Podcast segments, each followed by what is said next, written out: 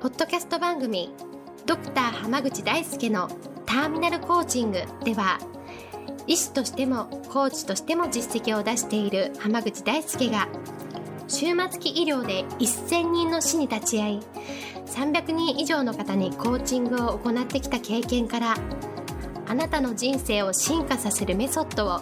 この番組を通してお伝えしていきますそれでは今回の番組をお楽しみください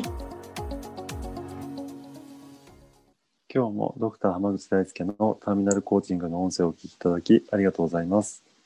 それではナビゲーターの園尾さん、今日の質問をお願いします。はい、今日はとコミュニケーションをするあたって自分が何かを伝えるというふうになった時に頑張って伝えてみたと思ってもうまくいかないことが結構あります。先生はそういう時に何か考え方とか気をつけてる点はありますかという質問が来てます。よろしくお願いいたします。よろしくお願いします。はい、まあコミュニケーションの基本は、こう、どう伝えたかじゃなくて、どう伝わったかなんですよ。うーん、確かに。はだいか、らそこを意識すると、頭であれこれ考えるんじゃなくて、ええまあ、要はうまく伝えてみるっていうところが大事なんですね。うんうんうんうん。で絶対にその思ったつ伝えこれで伝わると思ってうん喋った内容が全然伝わらないことってまあ多いじゃないですか。はい、ありますね。でもそれをできるだけこう精度を高めていく練習をするといいんですよ。うーん、なるほだど。だ制度とかも。はい。そうです例えばねこれぐらいのレベルで説明したら理解してもらえるだろうってこうあの例えば講演会する時なんかだったら、はい。まあ、想定して喋るわけなんですけどうんうん。でも例えば参加されてる方のこう知識とかはい。こうバックグラウンドとかうんによっては全然理解できない内容もあれば逆に簡単すぎたりすることもあったりするんですね。うーん、確かに。はい。だからよくある例としてははい。大学の先生の話、うんあうんの大学の講義とかでねはいもう教授の話がレベル高すぎてが学生が全員寝てるみたいなのとかもあったりするし はい。でも例えばその市民講座公開講座とかではい。簡単に話しすぎてなんか物足りなかったっていう時もあったりる。するんですよ。はい。でこうやって、これって結局喋ってみないとわかんないんですね。うんなるほど。だからそのうん、特に、あの、普段の会話だったら、はい。目の前の人と喋るっていうのがあるからいいんですけど、こう、講演とか、はい。あと執筆とかもそうなんですけど、ええこれぐらいで伝わるだろうと思ってても、実際やってみたら、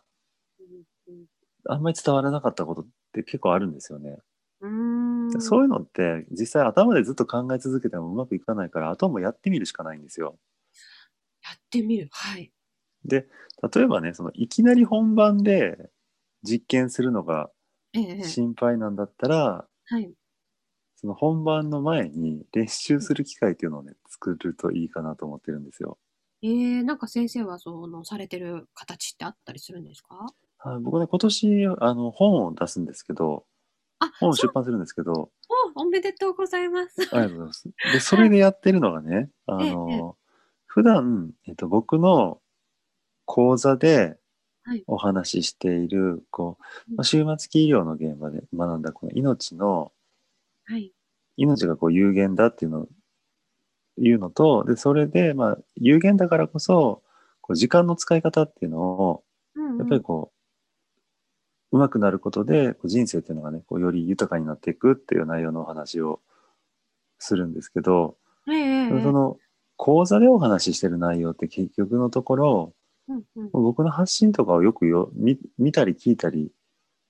していてうんでもっとこう勉強し深く勉強したいなと思う方々に向けた講座なんですね。うんうんうんでも本ってそこまでこうなんていうのかな真剣な人もいれば別にまあなんとなく手に取って面白そうだから買ったっていう人の方が多いと思うんです。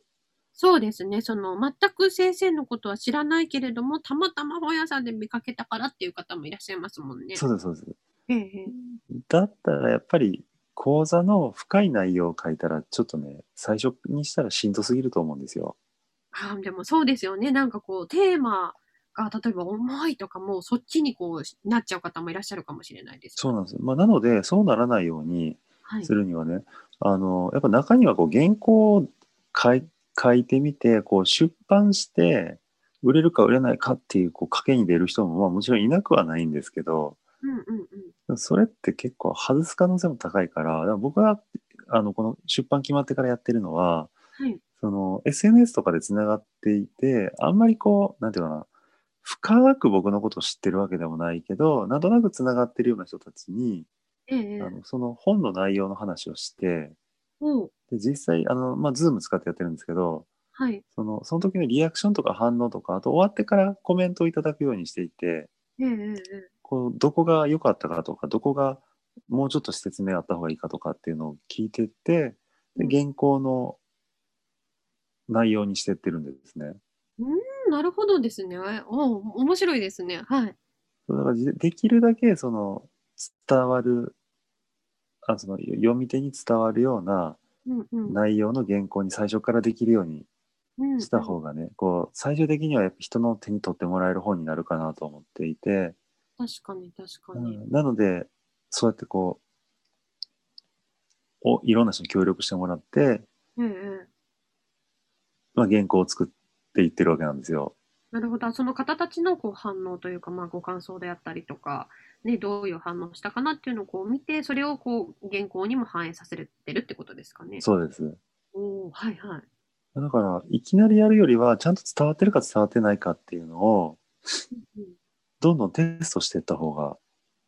最終的にはうまくいくいくと思うんですね。なるほど。あじゃあ、このね、あの、ご質問した方は、こう、伝え方のコツっていう話で聞いてはきてるんですけれども、実際、は例いえば、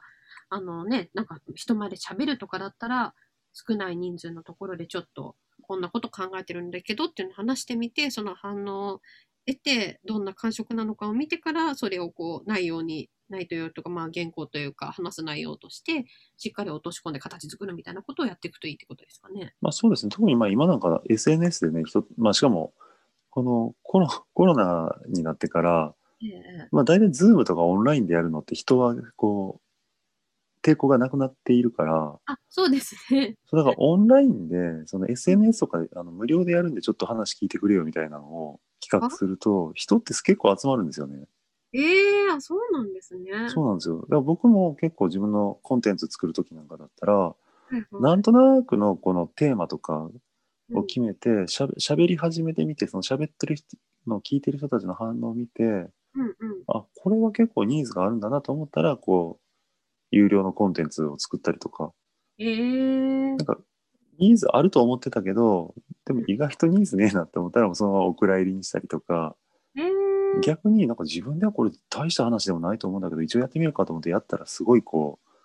跳ねたやつもあったりするので。なるほど、わからないですね。そうなんですよだから意外とやってみたら、あの、自分とよの予想と違った反応が来ることも多いから、いろいろやってみるといいんじゃないかなと思います。ああ、そうなんですね。なるほどね。はい反応を見ないとわからないということですね。そうなんですよ。だから自分の中で当たり前すぎることとかなんかむしろ、ええ人からしたらすごい面白い話だったりすることもあるんですよ。うーん、確かに。そうですね。はい。まあ、なのでぜひね、こういろんな伝える機会っていうのをはい。増やしていただければと思います。はい、ありがとうございます。では今日はこれで終わります。ありがとうございました。ありがとうございました。本日の番組はいかがでしたか番組ではドクター濱口大輔に聞いてみたいことを募集していますご質問は d a i s u k e h a m a g u c h i c o m 大輔濱口 .com の問い合わせから受け付けていますまたこのオフィシャルウェブサイトでは無料メルマガやブログを配信中です次回も楽しみにお待ちください